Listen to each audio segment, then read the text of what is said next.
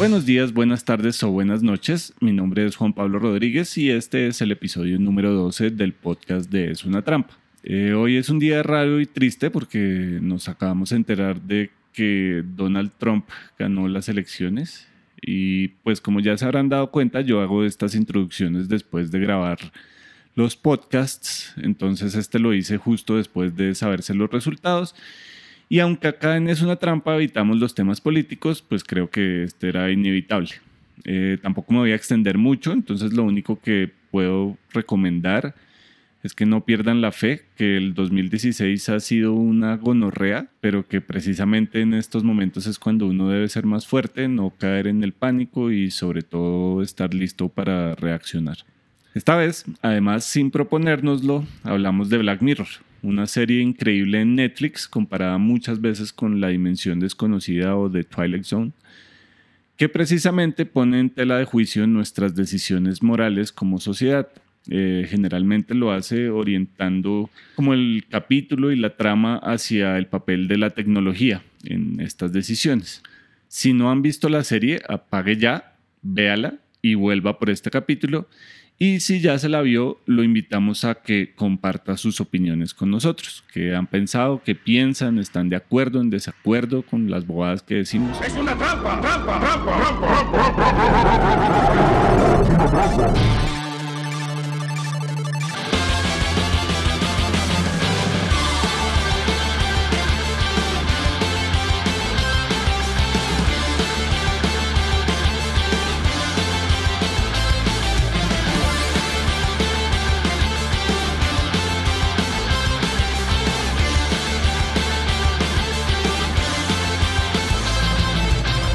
Una serie antológica creada por Charlie Brooker que trata un tema que se llama ficción especulativa.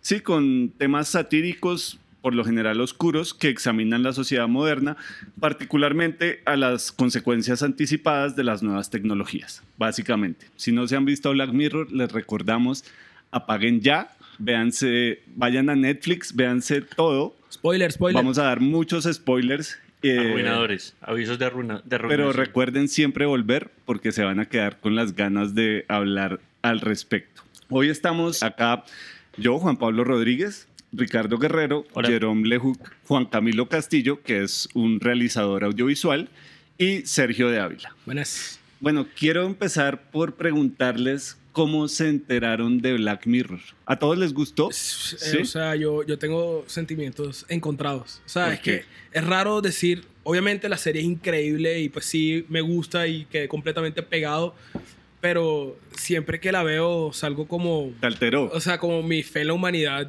disminuye un poquito más. Pero si sale una cuarta temporada de Black Mirror, ¿la verías? Sí, obvio.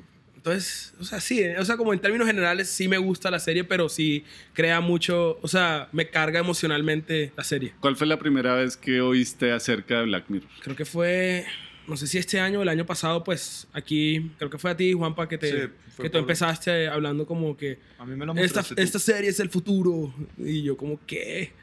y efectivamente es el futuro. ¿Y tú, Casti? Yo la vi por mi hermana, porque en mi familia siempre hay argumentos en contra de, de, la tecnología, entonces hay muchas opiniones encontradas. Y siempre el argumento es si nos sirve y, o si no nos sirve. Entonces la empecé a ver por mi hermana porque dijo, tienes que verte esta vaina, es mind blowing. Y sí, fue por ella, porque ella como que se vio un capítulo, le pareció chévere, como la primera temporada, como que dijo, ah, así va a ser el mundo. Y ya. Pero yo después del primer capítulo no paré porque sí hay sentimientos encontrados. Entonces las discusiones son como, como en la familia. ¿La tecnología sirve o no sirve? Digamos ¿verdad?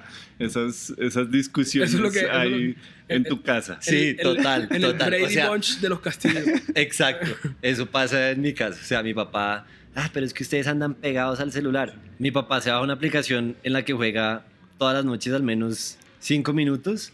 Es una aplicación, pues digamos que tonta, es un juego, pero nos critica por estar pegados a WhatsApp, Facebook, etcétera, etcétera. Entonces esas discusiones pasan en mi casa y son sentimientos encontrados y eso, por eso es que... ¿Qué está jugando tu papá? Podemos saber. Uy, ojalá nunca oiga este podcast, pero simplemente es una aplicación como digamos que un solitario en el celular. Ok, ¿y Clásico. usted la pasa pegado? Clásico. Clásico, sí, Ajá.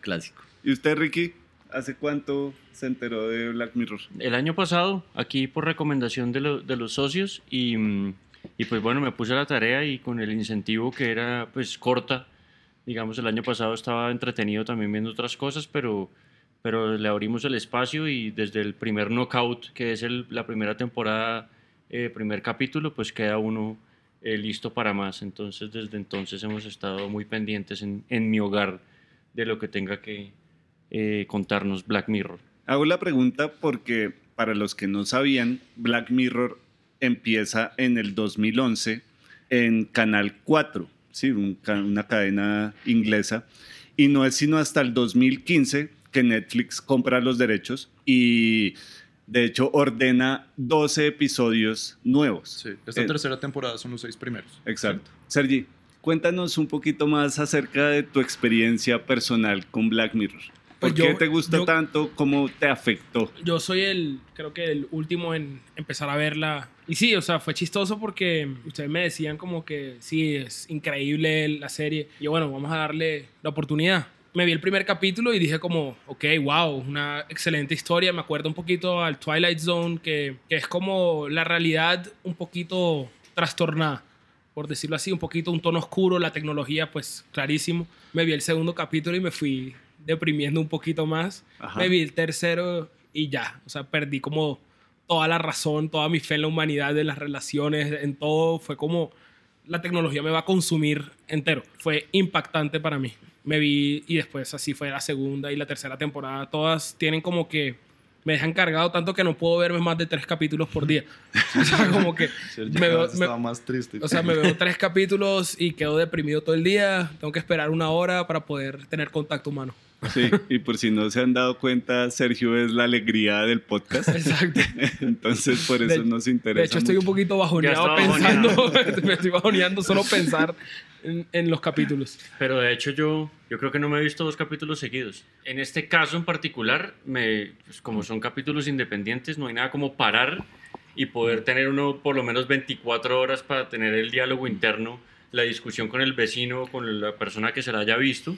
Y, y, eh, pues profundizar en esas sen- sensaciones negativas, porque claro, eh, digamos, si hay un concepto, pero, pero cada historia es distinta y cada historia trae sus preguntas y pues lo ilustra de manera. Entonces yo, por ejemplo, no creo que no me he visto nunca dos seguidos de Black Yo Mirror. me vi una, la primera temporada me la vi en un día, en una sentada, y la segunda en otro día, en otra sentada. Ok. Y salí muy deprimido. El primer día salí muy, muy vastamente deprimido. O sea, fue Yo como... la última temporada, toda de una, sin parar. ¿Y cómo saliste? Y salí afectado, pero no deprimido. O sea, creo que tú ahorita dijiste, Sergio, que es un tema en donde la tecnología nos va a acabar, pero creo que es más que la humanidad nos va a acabar. Se va a la acabar a sí tecnología- misma. Sí, la tecnología simplemente Está es- ahí. está ahí, pero ¿Nadie ha visto el problema, Terminator? el problema, el problema son creo que los humanos y no la tecnología. O sea, tú piensas que al final lo que Black Mirror es, eh, está hablando es acerca de la humanidad, no de la tecnología. Sí, total. La Oye. tecnología es el medio y, y está bien y está chévere y digamos que eso me encanta como todo lo que hacen en cuanto a, no sé, los props que usan o toda la postproducción me parece increíble, pero creo que sí, son como los humanos, la serie es sobre humanos y no sobre tecnología. De acuerdo. Pues, pues por eso creo que, así como Juanpa me explicó muy inteligentemente por qué se llama Black Mirror, que es el reflejo de uno mismo sobre una pantalla, pues una sí, pantalla negra. para los que no sepan por qué se llama Black Mirror, no prendan su celular, solo mírenlo. Ahí está. Sí, es una reflexión Ujú. así wow, como... no sabía. Ah, como qué tal? Tan, Buen dato, tan. buen dato. ¡Wow! Me gusta, me gusta ese dato. Sí, increíble. O sea, en este momento estoy sacando mi celular y... sí, Efectivamente. efectivamente. Ah. Eh, sí, es como el reflejo, el reflejo oscuro de la humanidad en la tecnología. No sabía. O sea, eso es como todo lo que dice Black Mirror, que es lo que vemos en cada capítulo. Yo siempre digo que al final de cada capítulo de Black Mirror la tecnología gana de alguna forma u otra. O sea, se pierde un poquito de humanidad y gana siempre la tecnología. Pero es- esos son opiniones contradictorias. Sí, porque, Pues diferentes, por lo menos. Sí, porque lo que dice Casti es que al final la tecnología es solo la excusa para mostrarnos que somos repaila, básicamente. Ajá, sí. Básicamente es eso. Sí, o sea, sí, pero, o sea, no, no es como, es de alguna forma apoyando lo que él dice. O sea, o sea, entre más avanzados estemos en la tecnología, más vamos a ir perdiendo nuestra humanidad. Y Black Mirror solamente nos lo está mostrando en cada capítulo. ¿Tú piensas que entonces el problema es que haya tecnología? No, el problema es el humano. O sea, el problema es la humanidad. Ajá. Ya, o sea, tecnología es tecnología, o sea, es lo que nosotros estamos creando. Solamente que es como el, el God complex que tiene la humanidad. Construye y mismo se deshumaniza. O Ok. sea, no sé si me hago entender o me estoy volviendo deep. Claro deep que- as fuck. ¿Cuál, cuál No, fue pues tu...? es que, es que creo que la, la otra discusión está saldada. Estamos de acuerdo en que yo hace seis años decía que, que la, la- sí había un lado negativo en la tecnología y me atreví a ponerlo por escrito. Y, y pues obvio, es solo una herramienta. Eh, lo único que me llama la atención es no sé qué tanto nos deshumanice. Al contrario, que estar pegados a un celular es muy humano. Digamos, no es humano ver a alguien, uno pensaría ¿no? que atropelló un carro a alguien, entonces yo voy a tomarle fotos en vez de, en vez de ayudarlo. O bueno. Eso no es humano, claramente. Pero- Pero también es muy humano estar pegado a un celular que, todo el día. a lo que va a Sergi es, pues, no es, o sea, versus entablar una relación real con un ser humano de carne y hueso, pues tener esa misma relación mediada por un aparato, pues sí es en, el, en algún punto deshumanizar la relación. Sí. O, o, o, pues es de construir las reglas de la sociedad como tal. A mí, ¿Sí me por ejemplo, me, o sea, me gustaba hacer el ejercicio antes, digo, después de cada capítulo y decir, listo, la, la tecnología muchas veces era un personaje más en el, en el capítulo y qué hubiera pasado si, si esas personas pues no hubieran tenido la tecnología en ese momento, o sea, cómo sería la personalidad de cada una de las personas que salen en los capítulos sin la tecnología. Digamos que cómo hubiera sido la personalidad de cada uno de ellos en el 2016 y no en donde en el futuro en que se plantea la serie. De acuerdo. Sí, entonces, pues no sé si hablar de un capítulo en específico ahorita, Por pero favor, sí. ¿qué hubiera pasado si a, a la chica que le llega eh, a su nuevo, su nuevo esposo, que su nuevo esposo es ahora una máquina, Una réplica. Ese es el Exacto. cuarto, ese es el primer capítulo de la segunda temporada que se llama Be Right Back. Exacto. ¿Qué hubiera pasado, por ejemplo, si, si ella hubiera seguido con su relación con su esposo? O sea, ¿sería la misma personalidad o su personalidad se vio afectada por la, la tecnología? Y yo creo que al final la reflexión, después de ver todos los capítulos y de haberme saturado de la serie durante todo un día, es la gente no cambia su personalidad por la tecnología. Simplemente la, Se exacerba. Sí, o, o- o lo potencializa, eh, pero no, no es que cambie su manera de ser. Pero ojo, porque recuerden el primer capítulo de la tercera temporada. El primer capítulo de la tercera temporada pasteludo. precisamente Eh, nosedive. va, va a que la tecnología sí genera un tipo de comportamiento que si no existiera la tecnología, pues vale mucho la pena preguntarse, ¿existiría? Es decir, eso de juzgar personas, ponerle un rating a cada persona. Claramente sí. sigue Pero es mental. Es, o sea, es, O sea, puede que lo que yo pienso es, puede que esté el teléfono o una versión más vieja del teléfono o lo que sea. Los humanos siempre, siempre tienden a esa, hacia ese lado malo, a, sus- a usar las herramientas de, de una manera, de una manera, digamos, equivocada. Pero Pero mira, por ejemplo, este ejercicio y pon a, no sé, a esta chica de ese capítulo en los años 70. Sería una persona que está buscando reconocimiento social, ajá. solo que no lo haría a través de una aplicación. También, acuerdo. también de pronto se enloquecería en un matrimonio, como pasa al final del capítulo. Exacto. pero pues no tendría un celular al que le estuviera poniendo likes. O sea, creo que como empezó diciendo Sergio, digamos que la tecnología no, no cambia eh, la manera de ser de... Exacto. La- o sea, de- de habría, un- habría una situación cuestionable socialmente, o sea, habría chisme, habría matoneo, habría gente aparentando cosas que no son, habría gente eh, hipócrita que te sonríe y se voltea y te dice, y le dice al vecino como, ay, este man me cae mal. Claro. Todo ese tipo de cosas yo creo que son pronto- pues inherentes a, a- a la experiencia social. Y pues esto, lo que pasa es que esto lo hace, pues lo, lo, lo- claro, como decía Jerome, lo exacerba y lo vuelve diabólico. Sí, potencializa como un, un lado de pronto de nosotros que, que no se pudo haber explorado de pronto si no estuvieran esas condiciones ahí. O agudiza un sentimiento que de pronto en el de ella era como la necesidad de ser, como de vivir esa vida como extraordinaria, que aunque sea falsa, ella la quería vivir. Y hubiera hecho lo que sea para conseguirlo. También hay una- Ahora, hay dos, hay dos capítulos que pueden demostrar lo contrario y es cosas que no se podrían hacer en el ejemplo que yo ponía que, qué pasaría si eso sucediera en los años 70 y es el de las abejas, por ejemplo. Eso no se hubiera podido hacer. Y el otro es el de los militares, en donde digamos que acá hay una... un- un- Ambos capítulos de la última temporada, de hecho 5 y 6. Exacto, Ujú. exacto. Y cierran con esos y es como, ok, ya la tecnología está matando humanos. O los humanos se están matando a través de la tecnología más bien. Y eso digamos que no se podría haber hecho antes. Entonces ahí se vuelve a crear la discusión. Es, es, es, es el uso de la tecnología, digamos que... Pero igual el sentimiento de. O sea, el sentimiento de querer destruir la propia raza existe desde antes que la tecnología. Exacto. O sea, o sea la pistola no tiene mente propia ni es inteligencia artificial, pero es tecnología que se, usa la- para matar a pero otra, otra se la persona. inventaron para matar a los demás. Entonces. Pero ese- acuérdate, por ejemplo, en ese capítulo en donde van a matar a las personas que están en, no sé, ponen el ejemplo de, de Twitter, que van a matar a las personas que usan un hashtag. Tú antes no podías matar a unas personas en específico al mismo tiempo. digamos. Pero Sí, ahí pero- va lo pero- mismo de que, pues de lo que decía Sergio, siento yo, y es que potencializa ese sentimiento. sentimiento. O sea- es decir, lo que empieza como una broma interna y que por lo general nuestras cabezas sola- pues, solamente nuestras cabezas logran discernir si lo, si lo volvemos una realidad o no. Ese capítulo dice, solo ese pensamiento tiene implicaciones, sobre todo cuando existe la forma de expresar, como Twitter lo hace, cualquier pensamiento Cualquier que Claro. tenemos. Literal, si Igual le damos un el- arma. El de la, el de la, el 5, el de la guerra, a mí me parece que es un poco lo mismo. O sea, el tema de deshumanizar al enemigo como en la guerra para ser más efectivo, yo creo que es algo que siempre ha existido a lo largo de la historia. Son cosas que sí existen desde antes y que la tecnología puede terminar llevando un paso, pues. ¿Cómo te afectó en particular Black Mirror? ¿Te Sí. afectó o simplemente fue una serie? A mí me afectó mucho la primera temporada. De- yo me vi la primera temporada y la segunda temporada derecho, eh, acá en la oficina. ¿Cómo? Porque acá eso es lo que hacemos. Vemos series. Me pagan por eso.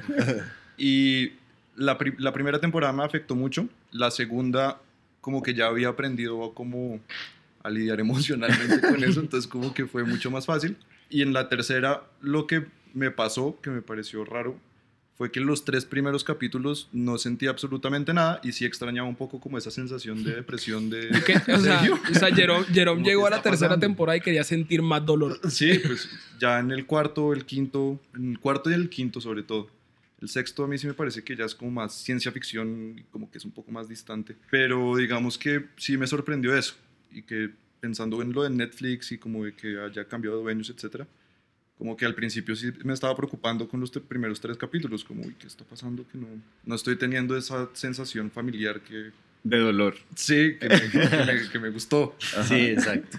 ¿Y usted, Ricky, No. algún, al- sintió algún proceso interno? Sí, yo, yo me sentí emocionado, Ajá. emocionado. Porque, mm, claro, ahorita que, que empiezan ya a, a- a generarse muchos capítulos nuevos, digamos, y se vuelve un gran negocio, uno lo dice, claro, si, si era, era evidente, como que, tiene que tenía que haber una serie que explorara pues, el drama humano alrededor de lo que está pasando, pues porque Black Mirror va como a la vuelta de la esquina, es un poquito adelante, o sea, estamos a punto de llegar ahí. Entonces yo estaba era como emocionado, como que ya estuvieran eh, planteándole a uno, porque siento que el mensaje finalmente pues es para, el que, para los que usamos la tecnología todo el día y los que somos responsables somos cada uno.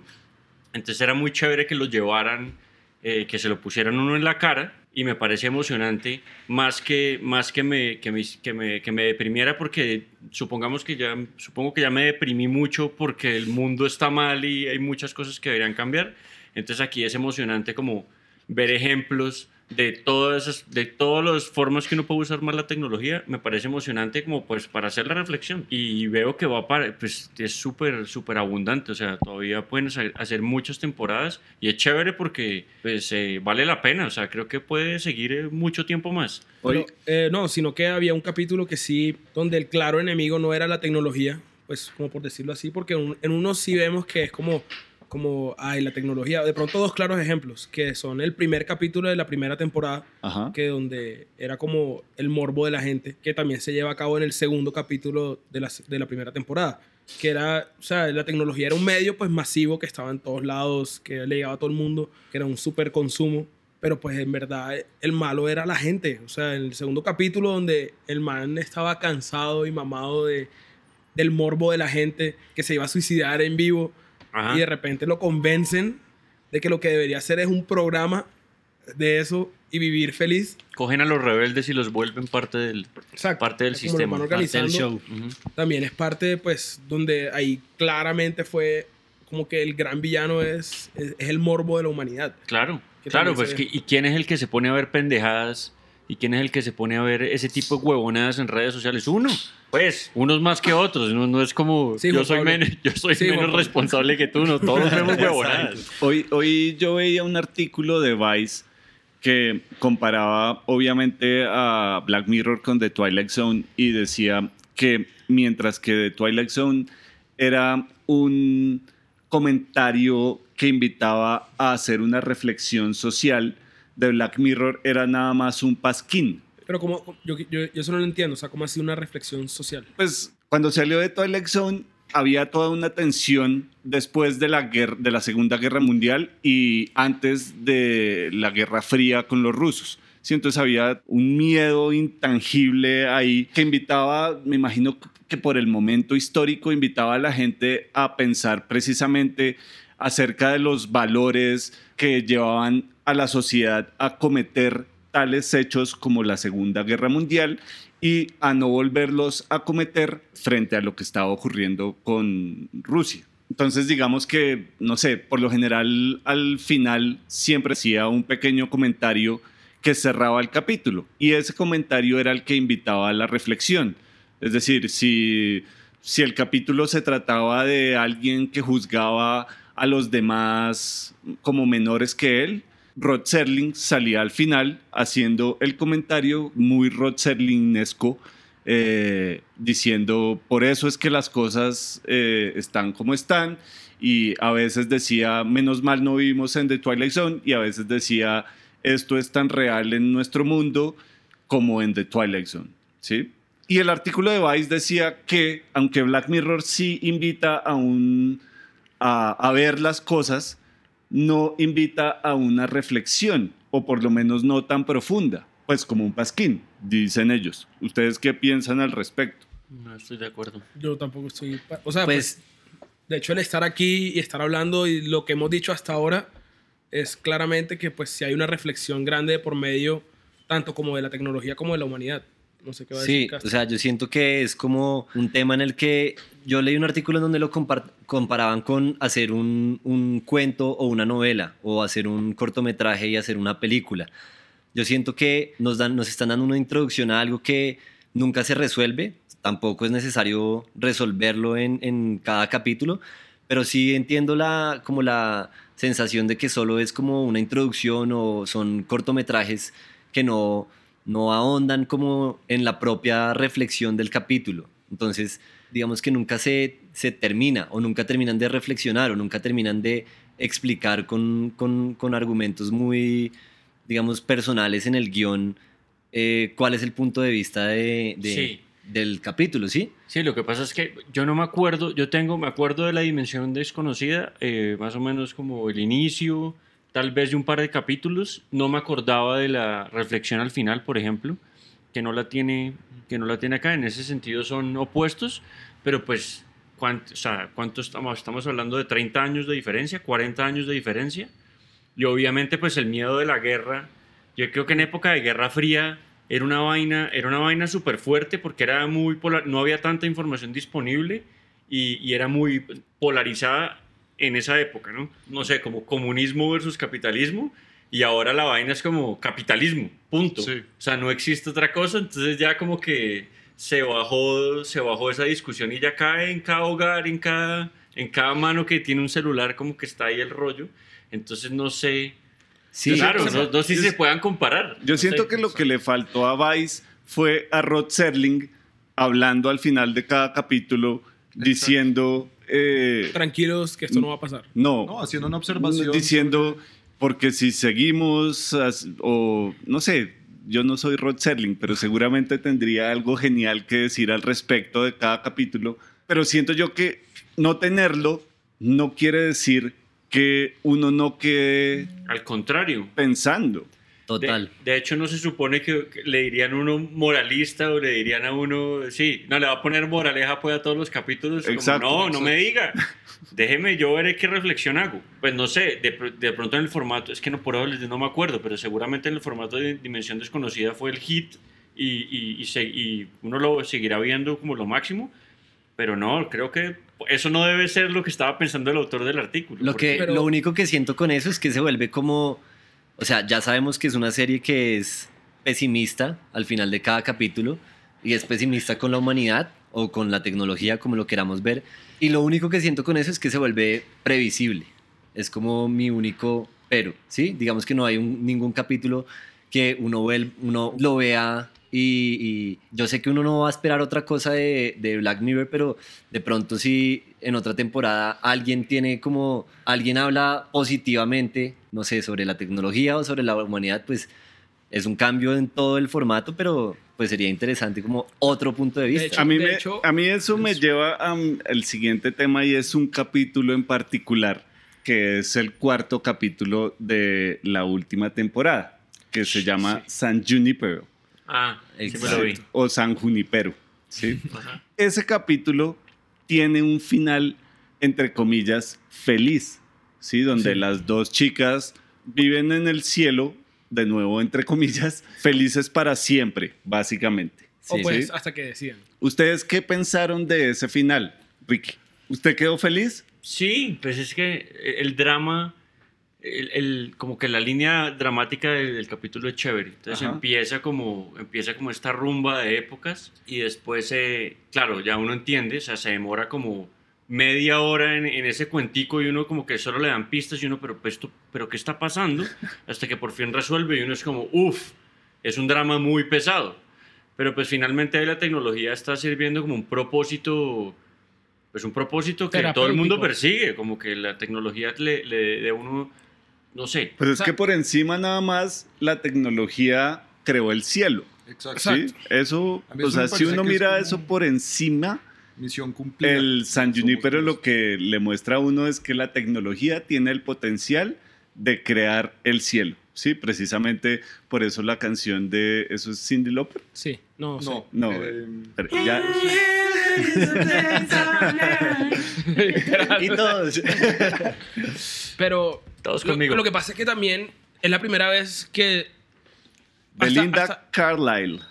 antes, se llama. antes de antes de pues el final del capítulo que pues es donde más hacen énfasis en, el, en la parte del cielo del más allá de unos y ceros es, es lindo porque en este punto lo que hizo la tecnología es que se volvió terapéutica Ujú. o sea que lo estaban explicando en cierta parte del capítulo es darle nostalgia a la persona que se va a morir para que no tenga remordimiento al irse Ujú. que pues eso hubiera sido el ideal de la tecnología hasta que le metieron el cielo que ahí es donde uno dice como uy o sea, uno puede inmortalizar su conciencia, porque no es ni siquiera el alma, ni siquiera es tu verdadero tú, como dirían algunos, sino es tu conciencia llevada a código de computadores, que va a estar ahí andando infinitamente. Sí, vean que hoy yo me acordaba de algo que no me acordaba, no, no, no fui consciente mientras veía el capítulo, y era que precisamente lo que dice Sergio es muy inteligente porque a la gente que aún está viva no la dejan estar todo el día conectada ahí, Porque se enloquece. porque preferiría vivir ahí, Obvio. básicamente. La humanidad de ese capítulo en particular, por lo menos sí tomó una, yo no sé, entre comillas, buena decisión y solamente deja quedarse a las personas una vez se mueren. ¿sí?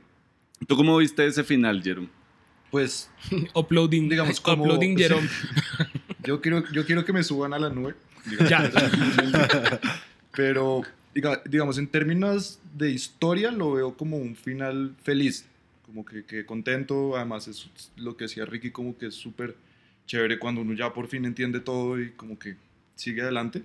pero tampoco siento que sea un final como optimista, sí, no sé, como en, en la, en la idea. Sí, es un poquito retorcido en últimas. Es como el God Complex en su máximo decirlo. esplendor. Pues eso, eso es lo que me parece chévere, como sí, la humanidad llegó, ya logró ser Dios, listo, ya llegamos ahí, entonces pues, ¿ahora qué? Eso es lo que me parece como angustiante de Sí, ese capítulo. Pero Yo- eso pasa, creo que en todos los capítulos, no sé si es chévere o no sé si eso es lo que hace que la gente vea Black Mirror y es la pregunta que Jerome acaba de hacer y es, listo, pero después qué? Y todos los capítulos son desalentadores y uno termina jodido como Sergio y deprimido porque creo que se hace esa pregunta. ¿Después qué? No solo en ese capítulo, sino en la serie. El drama sigue. Sí. El drama El sigue. drama continúa. Y es, y, es, y es un poco lo que hablábamos ahorita de, listo, es como un abrebocas, pero ni siquiera resuelven un poquito de ese y después qué. Sí, es como, no sé si uno quisiera que le dieran un poco más de información o a los, digamos que, menos geeks, como a los, al espectador desprevenido, como que quiere una respuestica medio tibia o como se diga para que se tranquilice o definitivamente hay que ser así de radicales y cerrar con esa sensación desalentadora. Yo, yo con ese capítulo en particular me pasó que me lo vi y terminé feliz, que nunca me había pasado con ningún capítulo súper de. Black Mirror. Pero feliz como con un error, como que, como que hay un una glitch, mosquita. con un glitch. Hay una mosquita que se coló en la leche. Y yo. Y entonces me quedé pensando y haciendo la reflexión que Ricky dice, como, pero ¿por qué esa mosquita? ¿Qué es lo que pasa? Y luego me di cuenta que también tiene el potencial de ser absolutamente cínico. Es decir, una corporación es dueña del cielo, básicamente, Literal. que así es como termina. ¿sí? Es un robot moviendo Discos eh, duros. discos duros y conectando a la gente al cielo. Pero a mí, a mí eso, ese final, ese plano del final me dejó un poquito vacío porque no sé por qué, pero siempre me, me acordó al, al final de Raiders of the Lost Ark. Cuando meten el arca a, a una bodega y se van. Ah, sí. Así es como, así metieron en el storage literal como a, a una persona y chao, y ya. O sea, la persona... Lo que pasa es que yo no soy un man religioso, en verdad no lo soy.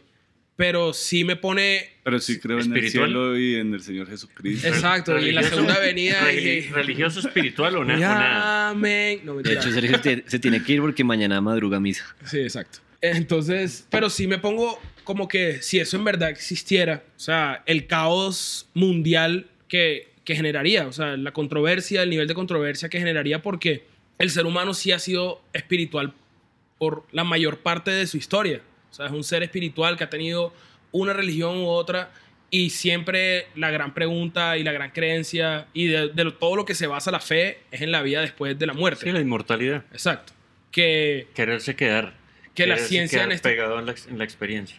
que la ciencia en este capítulo mostró que, pues, marica, si no estás seguro, aquí, aquí te tengo y te puedes quedar hasta que te aburras. Literal es hasta que tú puedes decir no más y la, tu misma conciencia te puede decir que te desconecten y te desconectan y Sí, Sí. pues precisamente por eso es que tiene el potencial de ser cínico. Es decir, si uno es creyente, uno ve el cielo este digital que se crea en este capítulo de Black Mirror como un insulto, porque básicamente es decir, la fe no importa, lo que realmente importa es la tecnología y casi que es el mayor insulto. Claro. a mí lo- Porque lo que termina destruyendo es lo único que en principio tenemos que otras especies no tienen y es la espiritualidad o el potencial de ser espirituales. De acuerdo. Sí, ese capítulo, el final de ese capítulo lo que dice es a la mierda todo, la espiritualidad es una eh, apuesta, vamos a hacerlo real. Vamos a hacerlo real. exacto. Exacto. Y la Sí, otra Eso y cosa es es lo que necesitamos. y también- Ahora, si usted no es espiritual, pues entonces sí es un final feliz. Exacto. Iba a poner el ejemplo de Jerome. O sea, creo que esa noche, de pronto, no sé, Jerome durmió tranquilo porque sabía que en un futuro lo iban a, lo iban a subir a la nube y ya. Entonces, Pero sí, es sí. cierto, ese capítulo es... Lo que, es lo que pasa es que yo también pienso es, o sea, que me generó este capítulo y el de White Christmas, que es, que es la humanidad. O sea, en verdad, ¿qué te define a ti como ser humano que no lo pueda definir la tecnología? Porque cuando se creó la del cookie, que es un ser humano, una conciencia, tu conciencia humana para controlar tu vida, o sea, pues para hacer tu vida más fácil, como sea. Uno se siente un poquito, cuando uno ve el capítulo, uno se siente un poquito mal por el tú que está metido. Que quedó encerrado en el quedó- huevito. Exacto, que un- uno, uno hasta se siente mal por esa conciencia digital. Es una conciencia digital. O sea, yo les digo a todos ustedes, una conciencia digital, le puedo hacer torturarla, lo que se me dé la gana. Eso no Pero al final es una conciencia. es una conciencia, pero de unos y ceros, que eso es lo que estaba diciendo el man, que era Ajá. como digital, eso no, o sea, es computador, eso no existe, eso no es real. Sí, es pero como si nunca borraras el mail. es chistoso porque todo el mundo está de acuerdo como que O sí. en Facebook. O sea, sí, es un- no eres tú. Pero en el capítulo este de, de, de San Juniper, es todo el mundo como que, ah, es tu Sí. conciencia real, esto sí, todo bien.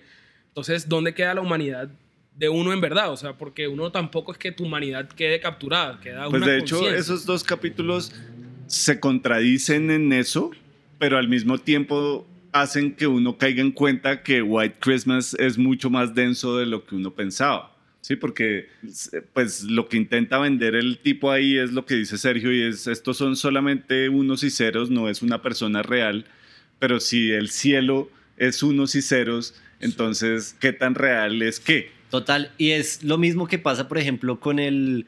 Soy malísimo con los nombres del de los capítulos, pero el capítulo que es como casi que suspenso, es Ah. ahí como que raya el género un poquito y se vuelve un poco de suspenso y ¿Cuál? es La persecución. cuando meten al tipo en una casa embrujada, digamos, y es Ah, real- real- sí, realidad se llama, es el segundo de la Eh. última, se llama Playtest. Ah. Exacto. Y, y siento que la tecnología, pues, obviamente sí genera emociones. Y emociones tan fuertes como el miedo o el amor. O sea, y es un, tema genérico en la serie, pero ese en, en, en particular me hizo pensar como en eso, como en verdad esto puede, o sea, la tecnología sí puede generar sensaciones demasiado fuertes. Y no pasa en Black Mirror, pasa en el 2016, en este momento. O sea, lo puede hacer a uno o llorar o cagarse del susto o no sé, digamos que eso me parece muy fuerte de la, te- de la tecnología y es algo que, que rescato en ese capítulo, por ejemplo, en particular y es como el poder que tiene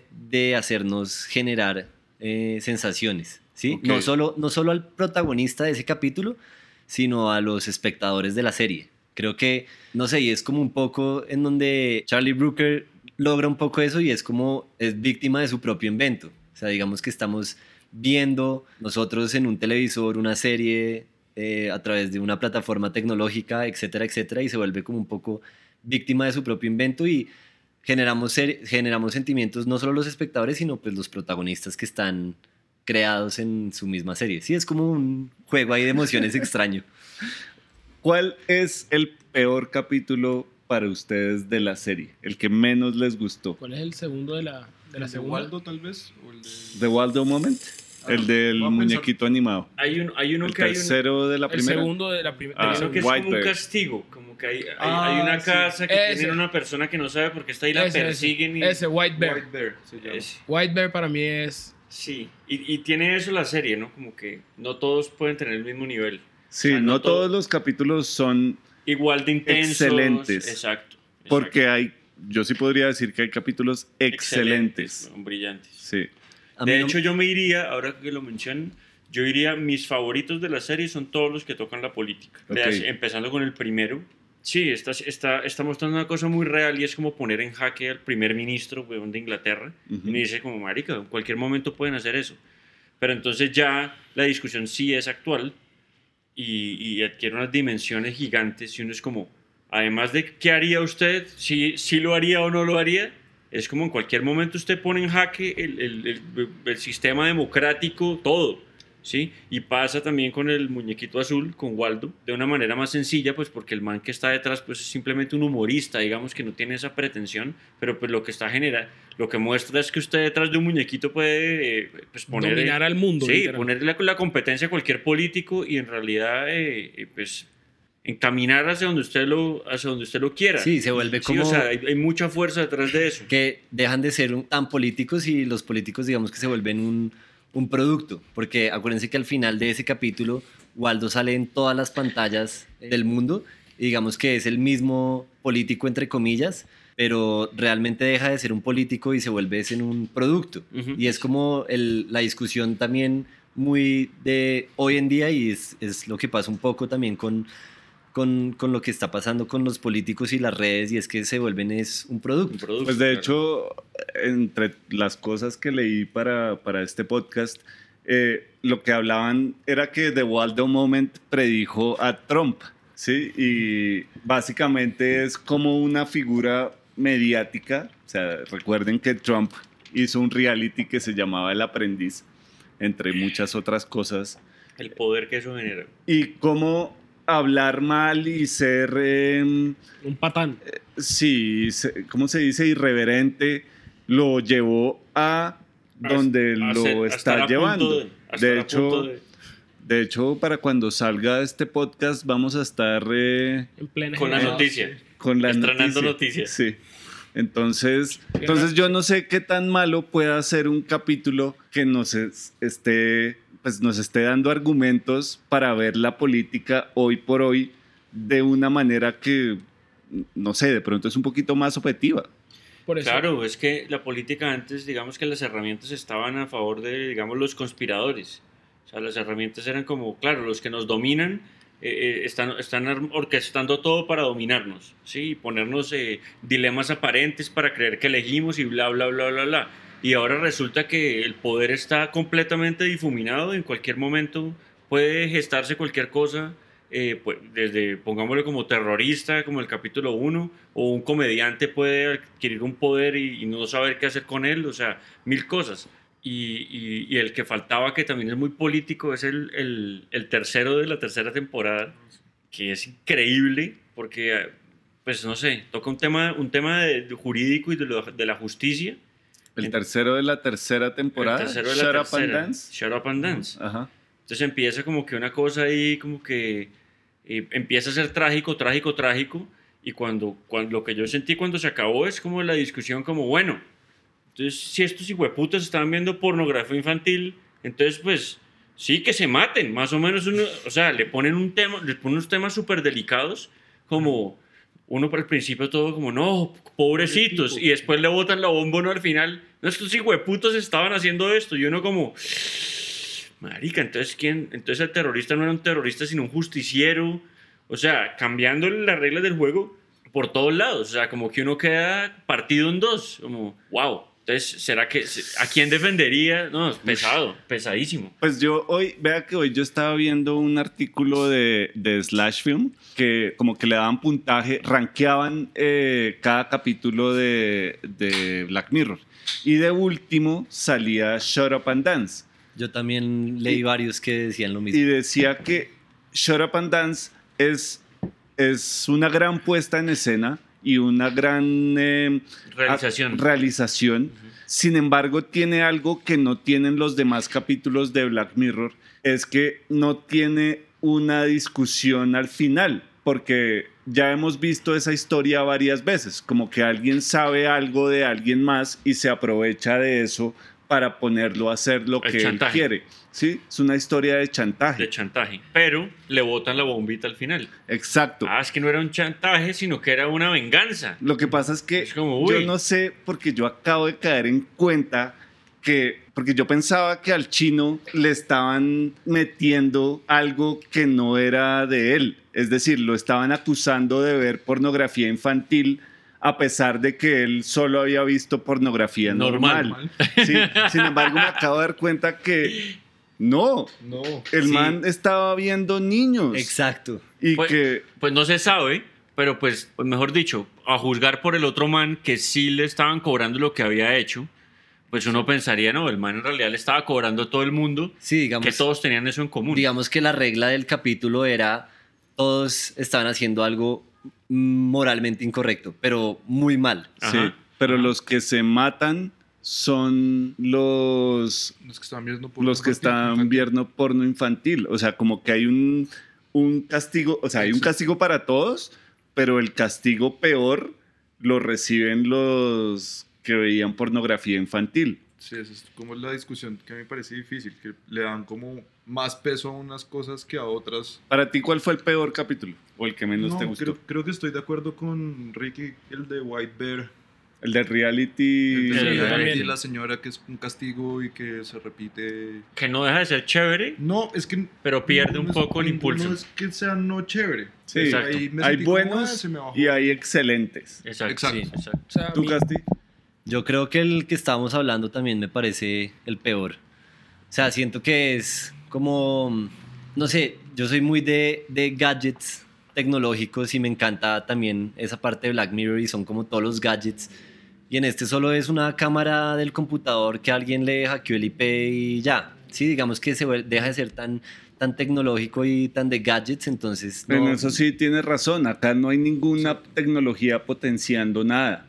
Es- Es es algo que Es puede pasar ya. ex- exacto, es solamente un grupo que tiene, o sea, el medio, de pronto acá lo único que hace la tecnología es ser un medio entre la gente que, te- que lo está juzgando a, a uno o a la gente que cometió esos delitos y esas personas. No es una potencialización de nin- ningún sentimiento en particular. Exacto, sí, yo siento que eso podría pasar ya, porque, no sé, les mandan un mensaje en donde dice llegue a esta ubicación. Eso ya pasa Perfecto, con sí. Waze. Perfecto. Le hackean la cámara del computador, pues eso ya se puede hacer con un IP. Entonces, siento que no están como esos gadgets chéveres de la serie que son inventados o que son nuevos. Sí, no es ciencia ficción. Exacto. Creo que eso fue lo que me aburrió. Parece más como un capítulo de algo de acción, como una puesta en escena de acción medio chévere. Sí. Sí. En ese sentido, claro, no, es, no tiene ciencia ficción. A mí lo que pasa es que me rompió el coco. Y yo quedé, claro, como juez, uno que uno qué diría. No, pues uno tiene que aplicar la ley como está, pero pues obviamente uno, uno empieza como a, a tener segundos pensamientos acerca de la situación. Como uno ve a, a los protagonistas como víctimas, como alguien que lo está chantajeando y resulta que los manes también son unos hijueputas porque de pronto, pues porque hay pornografía infantil porque la gente lo consume. Entonces uno dice como, marica, qué video. De- o sea, de pronto uno dice bien hecho, o sea, no sé, como que lo ponen uno, entonces eso me parece más fuerte. Y, y también ahora que lo dices de Black Mirror, me gusta, eh, por eso me gustan los políticos, porque finalmente la ciencia ficción, pues es un tema, es un tema, es un súper tema, pero de pronto también como para novela, para que sigan las preguntas y se desarrolle, como que la historia se vaya mucho más largo. Y, y, pues en estos capítulos no hay el espacio.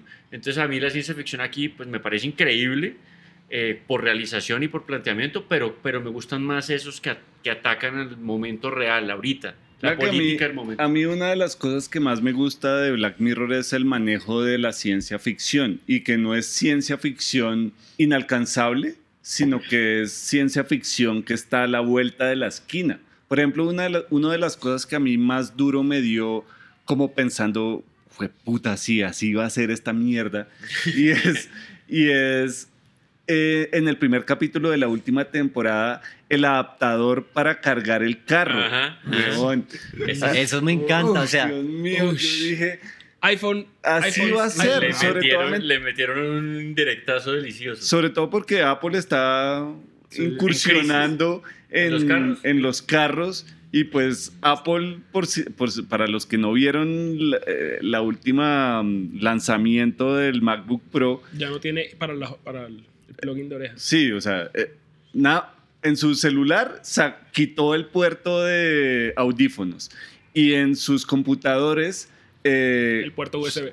quitó los USB, ahora solo tiene dos puertos ¿Qué? Thunderbolt, que básicamente lo que lo obligan a uno es a comprar el adaptador del carro de... el adaptador de todo, para sí, todo. es como, Criminales, güey. como una guerra con Tesla en donde Sí. creo que entre los dos van a dominar el mundo más adelante. Pero bueno, o sea, eso es otra discusión y me parece muy chévere. Es porque esos son los capítulos que a mí me gustan que generan preguntas que no son trascendentales, digamos que el capítulo en general pues sí genera una pregunta trascendental, pero esas preguntas chiquitas me parecen increíbles porque uno se puede quedar pensando en el adaptador del carro. O por ejemplo me acuerdo mucho de la mesa de diseño, no sé si se acuerdan en el capítulo en que en el, en el que llega una caja con el nuevo esposo, eh, ¿cómo se llama?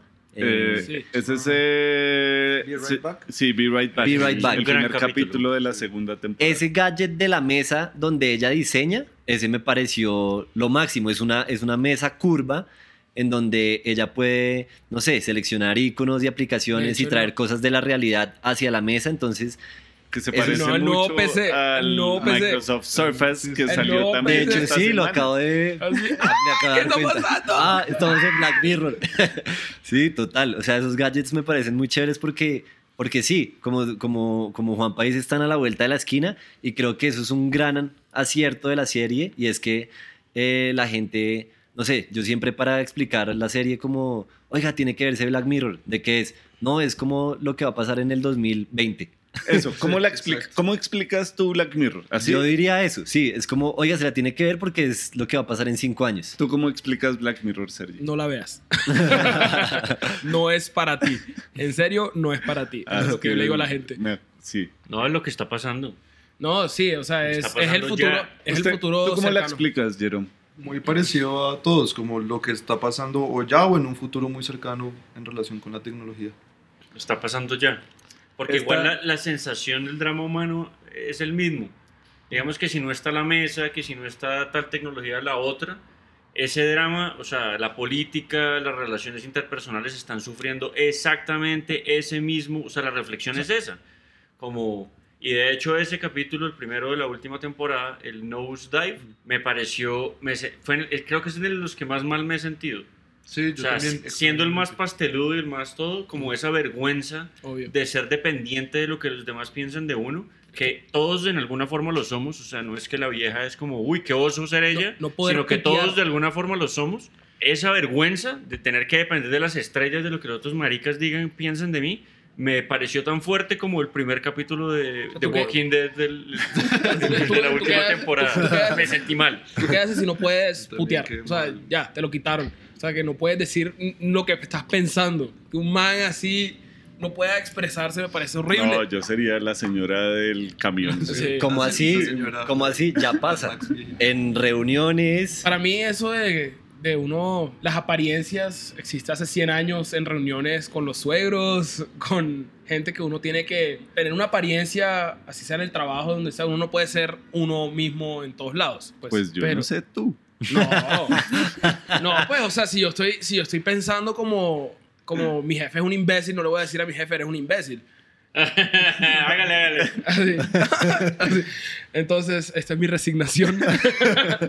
Pero sí, o sea, uno- hay muchas cosas que uno no puede decir y por lo menos que esta vieja no haya podido decir por qué putas no me puedo montar al avión por simplemente como un punto uno. Era, era algo así ridículo. Pero Era- vea, mira que sí, sí, pasa, como dice Casti, sí pasa ya, pero no nos pasa a todos. Es decir, si tú eres una celebridad, tú no puedes hoy decir nada malo de nadie, básicamente. O si pretendes seguir siendo una celebridad como las conocemos, porque hay celebridades que también construyen su fama alrededor de Ser irreverente. ser irreverentes, pero esos, esos son las menos. Las Sí, más son las que siempre se comportan como hay que comportarse, las que siempre dicen lo que hay que decir. Y la- lo que dice lo- en Nosedive, finalmente lo que hace es que te todo el mundo, celebridad. sí, es una celebridad en potencia. Exacto. Sí, que Y todo el mundo ah, tiene una añoranza interna de serlo. Es como. Instagram a la décima potencia. Exacto. sí, imagínense si Madonna hubiera tenido Instagram hace 20 años. O sea, digamos que volvemos un poco al tema inicial y es, ¿realmente la tecnología puede cambiar la personalidad de una persona? O sea, de pronto a los, algún famoso le ha pasado, pasa también en un capítulo y es que le dañan su vida.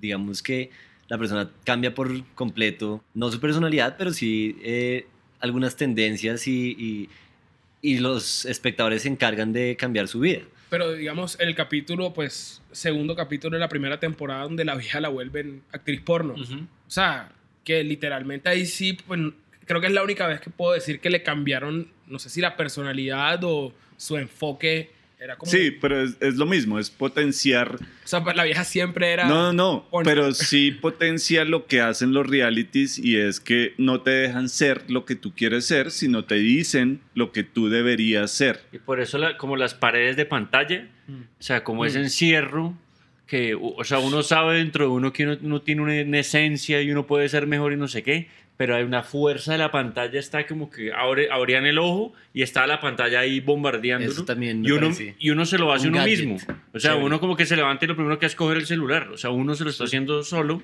Entonces, claro, pues uno termina víctima de lo que, de lo que digan los realities de X o Y canal o de las tendencias o lo que sea. Pero entonces tú eres el de los que, por ejemplo, en el ejemplo ahorita te levantas y no coges el celular. O sea, después de Black- ver Black Mirror dices, no va a tener Facebook. No, para nada. O sea, no es tan- Tampoco, tampoco. o sea, No es tan radical el tema. tampoco es Black Mirror cambió mi vida. No, o sea. Yo abrí Facebook solamente- el 25 de agosto de 2016. Pero yo sí veo Instagram con un poquito más de asco después de ese primer capítulo. Yo eso sí lo yo- debo confesar. Yo lo que veo es la gente. O que sea, Sí. lo que, o sea, lo que sí me doy cuenta es lo de la gente. O sea, ni siquiera tanto, pues. O sea, es que hay muchos perfiles de Instagram. O sea, hay, hay- hay- hay difer- hay diferentes personas. O sea, Como hay en gente, todo.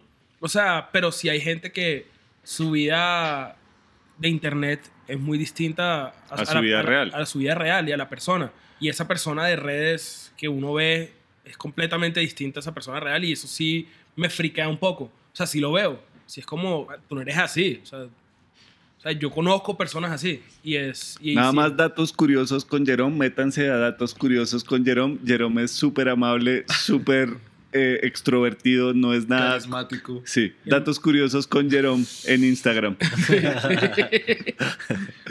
Lo va a agregar ya mismo. Pero, pero sí, o sea, uno, a mí eso de pronto es lo que me friquea, como de Black Mirror, saber que de pronto las costumbres de la gente, o sea, y cómo funciona la gente, ya sin tener esa tecnología, ya se comportan de esa forma. Bueno, Ricky, su capítulo favorito de todo Black No Mirror. sé, tendría que estar en- entre el primero y el, y, el, y el tercero de la última que se llama ¿cómo? El tercer. Ah, Do- Shut Up and Dance. sí. Creo que están entre esos dos. Sí, creo que ya nos explicó Sí, por qué. Sí, una cosa de jurídico-política sociológica. Tú, Jerome. Actualísima. Yo estoy entre, entre el cuarto de la tercera, el, Saint del, el Juniper. del- el del cielo, Sí, San Juniper. el sexto de la tercera y, por el, y, el, y el tercero de la primera. Que yo creo que fue el que. Yo creo que ese es el que más me ha afectado de ¿Cuál todos. fue ese? ¿Cuál fue The entire history History of you. Vez, Los que La primera vez el que man- Ah, los que graban en el ojo. Sí. hablamos de ese. sí, no Eso hemos hablado. Ah. Es que yo estoy esperando que llegue a mí, porque así.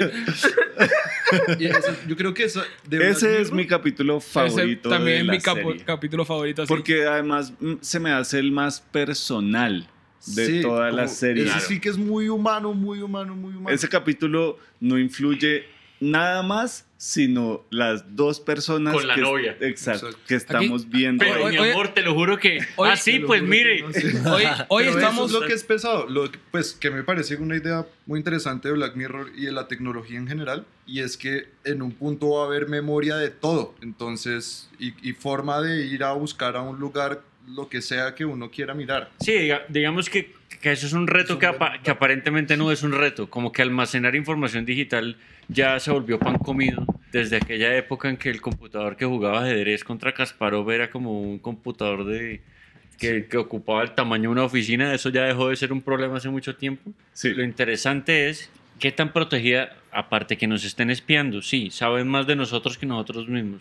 Estamos a nada de que caiga una, una radiación solar, o eso decían, y que toda esa información se borre. Buenísimo. O no. Que además, Sí, pues eso sería... o sea, Sí. o sea, es información magnética. O sea, si uno pasa algo magnético por alguna vaina, alguna, algún tipo de radiación que le afecta, se borra todo, güey. Fight Club Entonces, 2016. Eso iba- eso iba a decir justamente. Pero, pero bueno, no como en Mr. Robot, que es como un gran plan, sino puede pasar, o sea, puede pasar una catástrofe y se puede borrar todo y ahí sí que... Pues vea que por eso los servidores y, ¿cómo se dice eso? Los centros, los cerebros de discos duros de esas grandes compañías son probablemente los lugares más protegidos que existen. O sea, quedan como bajo tierra en la Antártica, literalmente. ¿En De hecho, yo leí que Ámsterdam, o sea, debajo del agua, hay un servidor eh, muy grande de Google. Sí, Y pues eh, Google nos domina. Hace como un mes salieron fotos de, mm, de uno de los centros de información de Facebook y queda en la Antártica bajo tierra. Yo les agradezco todo lo que, todos los servicios que nos han prestado a través del tiempo y, y Gracias, señor. gracias Google, Gracias, Facebook, Google. pero no puedes dominarlo todo. También estás expuesto a que tu maldita estación bajo tierra se vaya para el carajo. ¿Cuál fue tu capítulo favorito, Castro? Yo soy, eh, así como hay unos que les gusta eh, la política y esos temas, a mí todo lo que sea desde una relación de pareja hasta una relación familiar me afecta.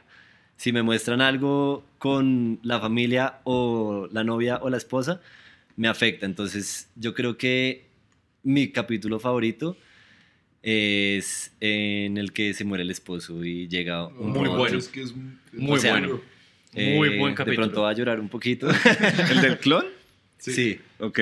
Muy buen capítulo. Loco, si no tú, es un clon, sino eh, un robot. si tú mezclas el cookie, o sea, el cookie que existiera con la tecnología esa del mancito, De, o sea, del, del esposo de mentira, Ya tienes todo. tienes, tienes todo, Inmortalidad. tienes la inmortalidad. No va a pasar. Porque mm, Porque Dios dice en las escrituras que Unos y ceros, unos y ceros. O sea, esa serie me mueve. A mí es también por emociones y si uno tiene eso, creo que puede ser feliz.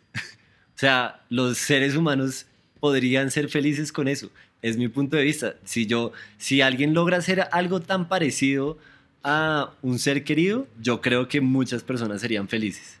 Sí, es un poco loco, pero creo que ayudaría a la humanidad a ser más feliz. voy a masticarlo. Sí, yo también, yo también lo he pensado con varios capítulos y es, ese es solo el ejemplo perverso de algo que podría ser muy bueno, ¿sí? Lo que pasa es que el ejemplo perverso a veces sí sirve para mostrar que la tecnología no funciona. Ahí, ah, pues a eso va Minority Report, ¿sí? Un solo ejemplo que muestra que el sistema en general no debería o no es perfecto. Mi capítulo favorito es The Entire History of You. O sea, definitivamente a mí me pasó lo mismo que a Sergio. Todo Yo- el mundo empezó a, a asustarse, ¿no, perros? Así, así. Hay que- mujeres.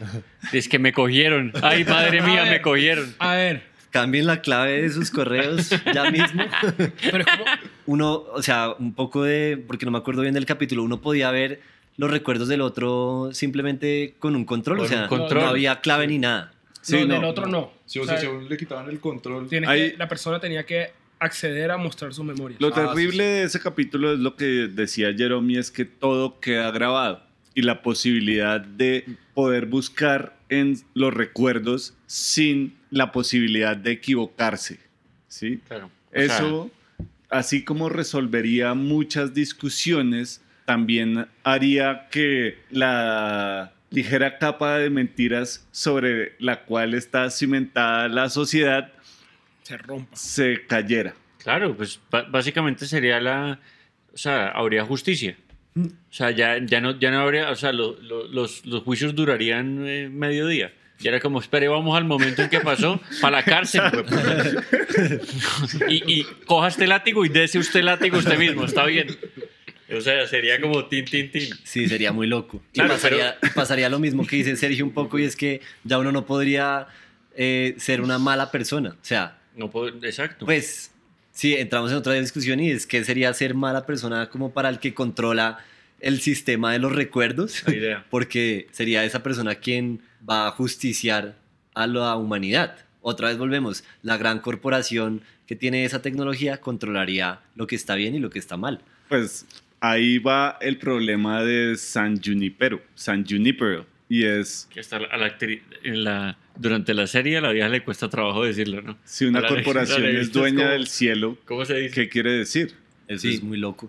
Sí. Todo es muy loco. Y yo tengo ahí, o sea, quiero, quiero hablar de otro capítulo porque también es mi favorito, pero no por la historia y por lo que a mí me toca, sino porque me parece increíble toda la realización y es el que es el primero de la tercera temporada, el de que uno le puntúa a los otros seres humanos. Nosedive. Ajá. Nosedive, pero porque me parece, o sea, digamos que ahí, ahí uno ve como que el director se tomó el trabajo de hacer una propuesta, digamos que no es solo guion, sino que toda el, el director dijo, marica, el vestuario en 10 años es así y la gente se va a vestir de un solo tono. Especialmente en Y- Pleasantville, que sí, sería el lugar. La fotografía está pensada para que eh, así se va a ver el mundo. Ajá. Y creo que ese es mi favorito como en dirección, o sea, se ve que hay un director detrás diciendo, teniendo otra propuesta, porque la propuesta, digamos que el guion, obviamente es una propuesta diferente en cada capítulo, pero acá se ve el director y es impresionante la puesta en escena, No, me que- encanta. Y que lo hayan puesto de primero, o sea, después, de, después del primero de la primera temporada, que es Knockout, que hayan Exacto. decidido poner esta, pues dice mucho, o sea, mucha gente concuerda con eso Yo Claro, también. y ese es, pues hice mi investigación geek y ese lo dirige eh, Joe Wright, que ese es el mismo de Orgullo y Prejuicio, por ejemplo, y de Ana Karenina. Y los vestuarios, digamos, de esas dos, o la puesta en escena, o el arte de esas dos películas que ya había hecho, son impresionantes. Entonces, creo que ese es mi capítulo favorito como en, en- en- en dirección. Bueno, ya para terminar, ¿ustedes cómo vieron que o sintieron el cambio de ser una serie Independiente. de- independiente de Canal 4 inglesa a volverse una serie de Netflix? Mucho. No, ¿sí? Sí. ¿Sí? ¿Cómo? Mucho. Para mí es simple en la producción. O sea, en el nivel de producción que tienen los capítulos, empezando por todo lo que acaba de decir eh, Casti, que es el arte, el mundo, lo grande que es, o sea, la cantidad de gente que está participando en el capítulo, ya se siente que es un poco más grande, más, más producido de lo que era en, la- en- en los primeras, en las primeras temporadas. Y mm, no sé, o sea, siento que las propuestas cada vez son un poquito más grandes. O sea, yo vi el capítulo de, de terror como tal. Siento que es una propuesta, una superproducción, CGI, súper fuerte. O sea, Sí, el mundo es un poquito más, más real. O sea, está más ahí presente. En cambio, uno ve, se vuelve al primer capítulo de la primera temporada y es lo que podría pasar mañana mismo.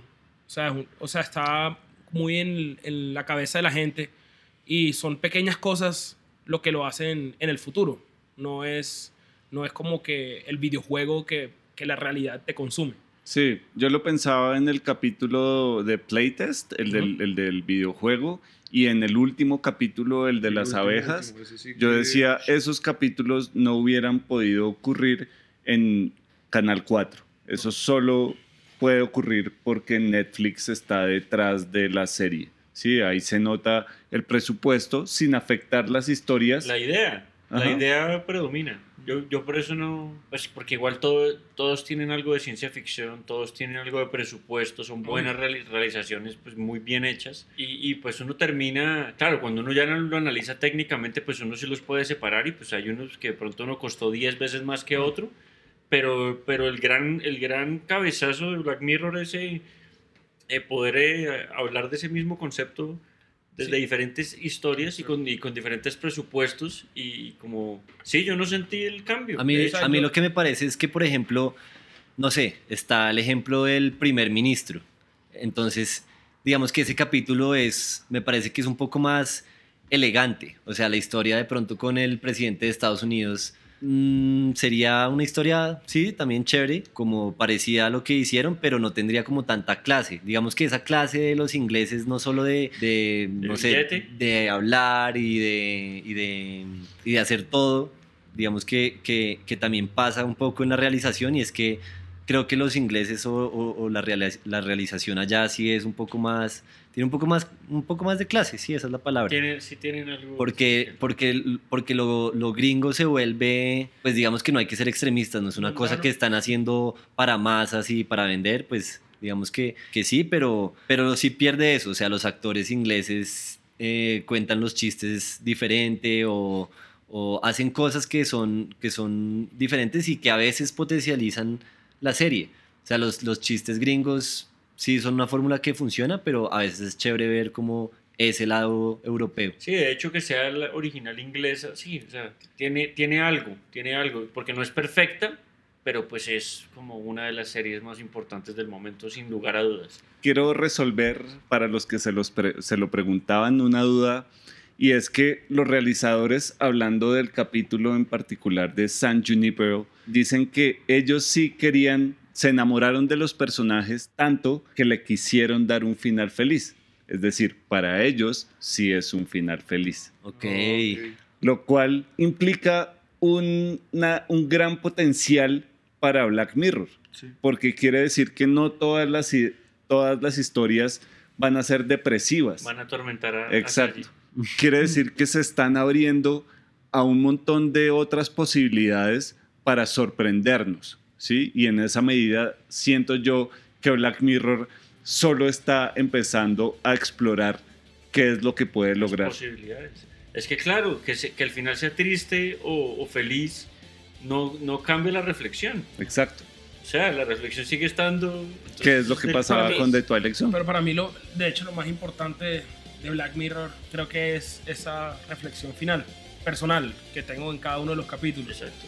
Sí, y yo también estoy de acuerdo y muy en desacuerdo con Vice. O sea, cualquier capítulo de Black Mirror, incluso estos que no nos gustaron tanto, invita por lo menos a una reflexión personal acerca de lo que estamos haciendo con Ah, todo. responsabilidad. Sí, La herramienta, es, la herramienta tiene un poder infinito y uno la usa para, para tontear. Ojalá no para ver pornografía infantil, porque es así. No sé cuánta pornografía infantil se consume, pero de ahí para allá, o sea, uno está, puede estar en el, en el lado equivocado usando la tecnología mal. Sí, pues al final, y esto es una reflexión personal que es muy conectada con 2001 Odisea del Espacio y es, las herramientas son solo nuestra extensión, ¿sí? Lo que hagamos con ellas o no es lo que somos o Claro. no somos. Claro.